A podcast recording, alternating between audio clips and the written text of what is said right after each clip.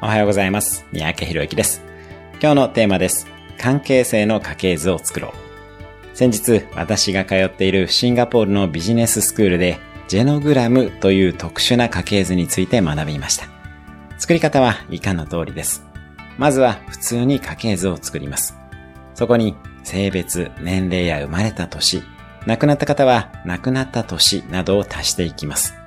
その上で、その家系図の中での関係性について自分なりに記号をつけていきます。仲が良い、悪い、離婚など、それぞれの関係性が見えるようにします。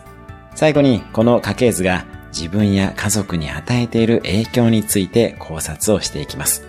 多くのものが見えてくるはずです。今日のおすすめアクションです。できる範囲で家系図を作ってみる。今日も素敵な一日を。